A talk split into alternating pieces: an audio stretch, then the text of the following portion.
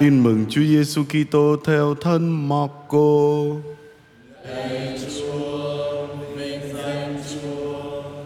Khi ấy có một người bận cùi đến van xin Chúa Giêsu và quỳ xuống thưa người rằng: Nếu Ngài muốn, Ngài có thể khiến tôi nên sạch. Động lòng thương, Chúa Giêsu giơ tay đặt trên người ấy và nói: Ta muốn anh hãy khỏi bệnh. Tức thì bệnh cùi biến mất và người ấy được sạch. Nhưng người nghiêm nghị bảo anh đi ngay và dặn rằng anh hãy ý tứ đừng nói gì cho ai biết. Một hãy đi trình diện cùng trưởng tế và dân của lễ theo luật mô xê để minh chứng mình đã được khỏi bệnh. Nhưng đi khỏi, người ấy liền cao rao và loan truyền tin đó nên Chúa Giêsu không thể công khai vào thành nào được. Người dừng lại ở ngoài thành, trong những nơi vắng vẻ, và người ta từ khắp nơi tuôn đến cùng người. Đó là lời Chúa. Lời Chúa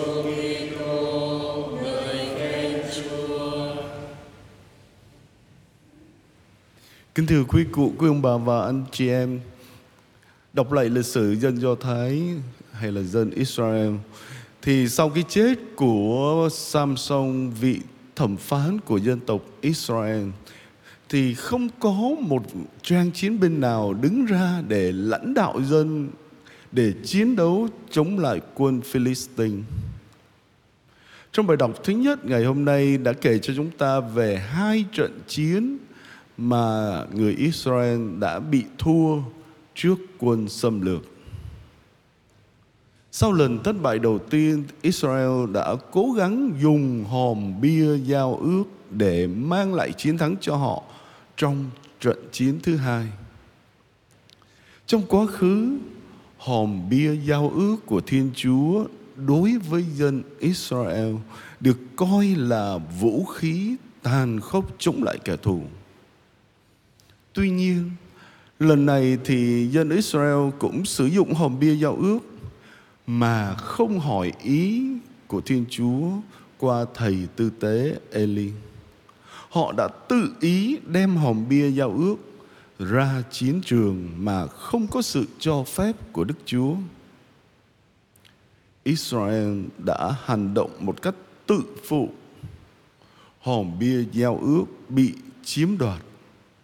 Và cả hai con ông Eli là Opni và Bishne cũng tử trận. Sự kiện này là một phần ứng nghiệm lời tiên tri về sự suy tàn của dòng dõi tư tế của Eli. Quả thật khi nghe tin về cái chết của các con trai và hòm bia Thiên Chúa bị chiếm đoạt, tư tế Eli đã từ ghế ngã ngửa xuống, dập gáy mà chết. Thật là một cái chết đau thương. Về hòm bia, hòm bia giao ước của Thiên Chúa, chúng ta được nghe mô tả là có hình dạng giống như một chiếc hộp và có nắp che phủ được chạm khắc hình ảnh của hai thiên thần cherubim. Chiếc nắp bằng kim loại vàng này được coi là ngai tòa lòng thương xót hay còn được gọi là nắp xá tội. Mỗi năm một lần vào ngày lễ xá tội, vị tư tế sẽ tiến vào nơi cực thánh và sẽ dùng ngón tay của mình lấy máu của con bò tơ rảy trên nắp xá tội để tạ lỗi về tội lỗi của chính mình cũng như để đền tội cho dân chúng đã phạm đến Đức Chúa. Và trong thư gửi tín hữu Roma thì chính Thánh Phaolô đã xác định Thiên Chúa đã đặt Đức Giêsu Kitô làm nơi xá tội, hay là nắp xá tội, hay là ngai tòa của lòng thương xót nhờ máu của người dành cho những ai có lòng tin. Quả thực Chúa Giêsu là nơi hiện diện sống động của Thiên Chúa và là nơi mà công trình chuộc tội cho nhân loại thực sự được thực hiện. Kính thưa quý cụ, quý ông bà và anh chị em, hòm bia giao ước là biểu tượng cho lòng thương xót của Thiên Chúa dành cho dân Ngài.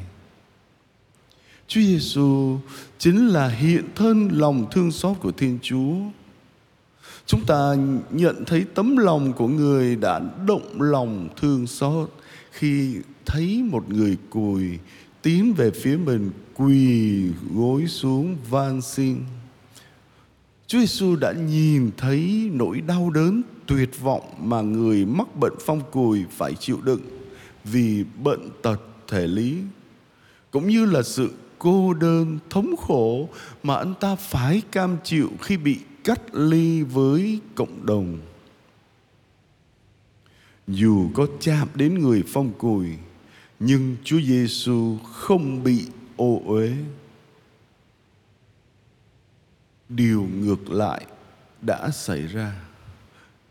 Người cùi được chữa lành, vì thế mà anh ta có thể được phục hồi, trở lại quyền sinh hoạt với cộng đồng của dân chúa nhưng điều trớ trêu là bởi vì người bệnh cao rao và loan truyền việc anh ta được chữa lành, nên Chúa Giêsu không còn có thể công khai vào thành nào được nữa.